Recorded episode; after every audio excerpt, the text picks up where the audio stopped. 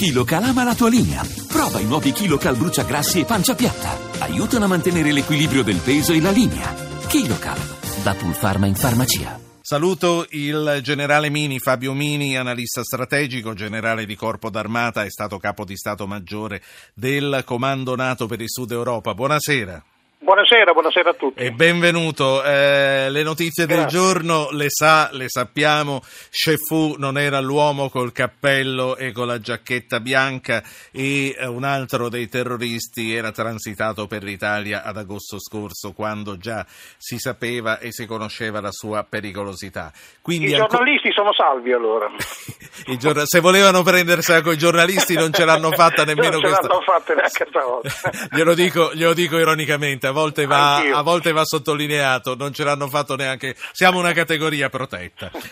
allora, generale, eh, lei è anche giornalista, tra l'altro sta scrivendo eh, cose sempre molto interessanti sul Fatto Quotidiano. Io volevo cominciare proprio da queste polemiche che si fanno su questa sicurezza unica che non c'è mai, su questo mosaico di intelligence, ognuna che va per conto suo. La sicurezza unica per l'Europa, come l'euro lo è da 14 anni per la moneta. Voi, almeno militari europeisti, la chiedete da decenni, ma non è che poi, proprio come per l'euro, eh, rimpiangeremo le perdute intelligence nazionali, secondo lei? Ma eh, innanzitutto bisogna arrivare all'intelligence unica, poi dopo sta veramente a, a noi, ai governi, ma anche a noi stessi operatori del- del- delle strutture, fare in modo che non si cada negli errori eh, che abbiamo fatto con l'euro o comunque con eh, l'economia, con la finanza unica. Eh, il fatto fondamentale oggi, che siamo veramente in piena crisi anche per, queste, per questa mancanza di collegamento di informazioni, eh, il fatto è grave, è molto grave noi, eh, io mi, mi metto tra gli europeisti di quelli che hanno sognato un esercito unico, esercito in senso lato, non, non soltanto eh, le, le forze di terra, eh, ma tutte le forze di sicurezza in- eh, che potessero collaborare. Io ricordo quando ero in Kosovo noi avevamo un'esperienza con l'Interpol e con l'Europol per eh, dare la caccia a, a- a quelli che rubavano le macchine in Europa e poi le facevano passare nei Balcani. Eh, una cosa che mi colpì molto fu che eh, noi in un periodo di 44 giorni in cui eh, abbiamo fatto il monitoraggio delle macchine che entravano dentro, in Europa non riuscivano rubate, non risultavano rubate nemmeno una. Poi ci siamo accorti che il database che aveva l'Interpol e che aveva l'Europol era vecchio di Senta, sei mesi. ma- Era vecchio di sei mesi, il che significa che No, non no, serviva proprio niente. è chiaro, ma lei standoci dentro proprio, che idea si è fatto? Perché voglio dire, se in vent'anni, se in trent'anni non ci si è mai riusciti, significa che non si tratta solo eh, delle, delle gelosie degli spioni, ma si tratta dei governi che non vogliono mettere in comune e che non autorizzano dunque a mettere in comune questi dati. Eh, d- e questo è vero, d'altra parte ehm, gli spioni, come li chiama lei, eh, hanno molte volte interesse anche a dare per, per ricevere, eh, eh, perché questa è la Sì. regola fondamentale che si ha. Certo, Eh, purtroppo è c'è un- una specie di pruderie governativa. Generale, Generale Mini, lei diceva eh, è un do des, io ti dico una cosa ma tu me ne devi dire un'altra e quindi tutto si paralizza a questo punto. Esatto, e questo, e questo è stato per molto tempo e lo è ancora. Non c'è una intelligence eh, che, o un organismo internazionale che possa eh, eh, obbligare un paese a scambiare le informazioni con un altro. C'è in questo ambito ancora gran- un grande senso, secondo me sbagliato, di sovranità nazionale. Eh, ed è sbagliato perché io non, non capisco, tutti dicono che il crimine ormai è internazionale, transnazionale e supernazionale e poi l'intelligence deve essere soltanto nazionale. Quindi diciamo nelle Non ha senso. intelligence manca il senso di squadra. Ehm, voglio fare parlare un ascoltatore poi a proposito eh, di varie intelligence di varie procure che lavorano sui singoli casi, le voglio chiedere che idea si è fatto della- dello sviluppo del caso Regeni. Ma voglio fare parlare Ciro da Novara. Buonasera Ciro. Solo una domanda, eh, forse è retorica, ma chiedevo perché i soldi che si devono spendere per mantenere questa gente che non ci è possibile ospitare milioni di persone, perché arrivando con il numero di tutti i giorni, un numero che arriva sempre, sì. che non si ferma mai, spendiamo i stessi soldi, tutti i governi europei, spendere gli stessi soldi, armare quei giovani che sono della loro nazione e difendere il proprio territorio. E mandarli non, a casa a fare la guerra ai loro. Esatto, se devono difendere il loro terreno. Ho capito. donne e bambini li teniamo noi in Europa. Ho capito. Eh, mh, mm, poi voglio sapere che cosa ne pensa il generale Mini di questa proposta. Prima faccio parlare anche Anna da Firenze. Buonasera Anna. Sì, buonasera dottore. Eh, io sono, non mi intendo di politiche internazionali, però ho ascoltato questa trasmissione e volevo mh, mm, non tanto fare un intervento ma farle una domanda. Non è che si sta rischiando di creare tante Europe come del resto i paesi dell'est si comportano in un modo, i paesi occidentali si comportano in un altro, i paesi che si affacciano sul Mediterraneo si comportano certo. ancora in un altro modo. Più che andare verso tante Europe non arriveremo mai, secondo me, all'unica Europa che in tanti sogniamo da tanti anni. Grazie, signora Anna. Eh, Generale Mini, lei che cosa ne pensa della proposta del nostro ascoltatore di spendere i soldi per l'accoglienza per armare gli uomini e rimandarli in Siria o nei loro paesi d'origine a combattere i loro dittatori e tenerci noi le donne e i bambini fino a che tutto non si sarà risistemato a casa Bene. loro?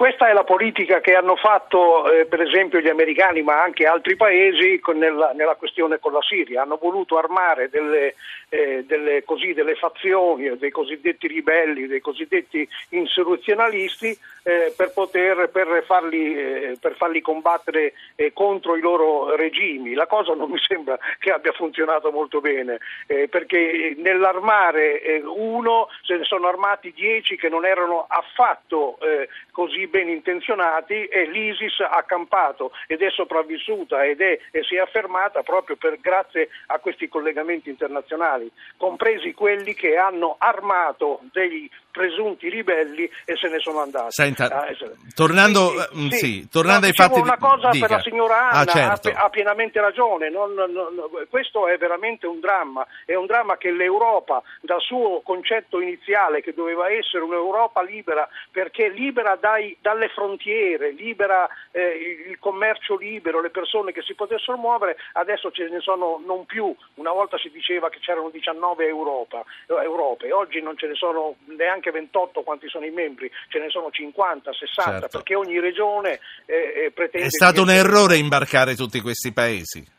È stato un errore fondamentale perché fra l'altro molti di questi paesi non avevano i requisiti già stabiliti per poter avere l'accesso sia all'Europa sia alla Nato. È, è stato un movimento politico, eh, ehm, secondo me, molto, molto, sbagliato quello di dire vabbè, aspettiamo, eh, prendiamoli e poi facciamo... Potessimo quindi, potessimo, eh, lei resetterebbe tutto e ripartiremo dal via. Assolutamente, e poi cominciare a fare veramente le pulci a quei paesi che si dicono europeisti, poi nel momento in cui sono in Europa combattono contro quelli che hanno fondato l'Europa. Senta, qui il tempo corre veloce, ma io le devo sì. fare ancora alcune domande. Prima anche di arrivare a Regeni, eh, volevo sapere sui fatti del Belgio. Secondo lei, smantellato il gruppo di Abdel Salam, ci siamo tolti un bel pensiero o non abbiamo disinnescato un bel niente? No, no, ci siamo tolti un bel pensiero, ma non abbiamo dis- disinnescato ancora tutto. Questo è il fatto la, la regia dov'è? La regia è lì a Molenbeek o è a Raqqa?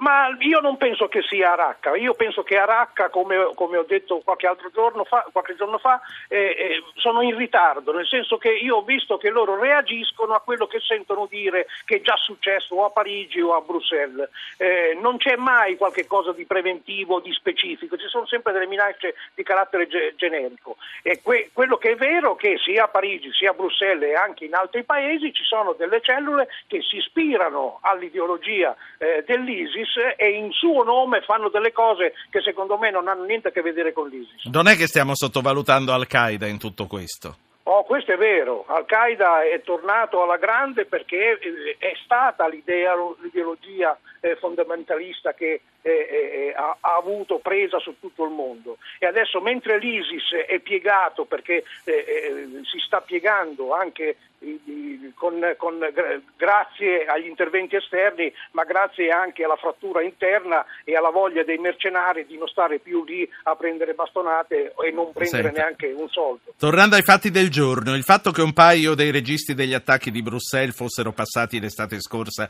dall'Italia significa qualcosa o, o non significa un granché? Beh, non significa molto perché quel, in quel periodo probabilmente questi non erano neanche segnalati come affiliati o come possibili affiliati. Noi stiamo assistendo a un fenomeno, quello dell'affiliazione, che varia di minuto in minuto. Oggi uno è un, un, un, un commerciante qualsiasi e domani mattina è un pericoloso jihadista. È un pericoloso jihadista, quindi eh, no, non prenderei questa in maniera così drammatica, il fatto che siano transitati. Ulti- semmai, sì. semmai penso in maniera drammatica a quelli che transitati, individuati, eh, eh, presi come sospetti terroristi, vengono poi, poi mandati via. Cioè non è che vengono consegnati ad altre polizie o ai loro paesi di origine, no, vengono, deve, se ne devono andare e poi non si sa dove vanno. Eh, certo, e poi tante volte ritornano. Senta, esatto. ultimissima cosa, Regeni, Giulio Regeni, ogni giorno ce ne dicono una nuova.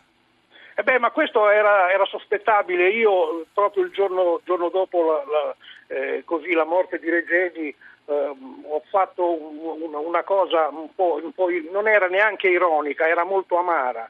Era, eh, eh, noi vogliamo la verità.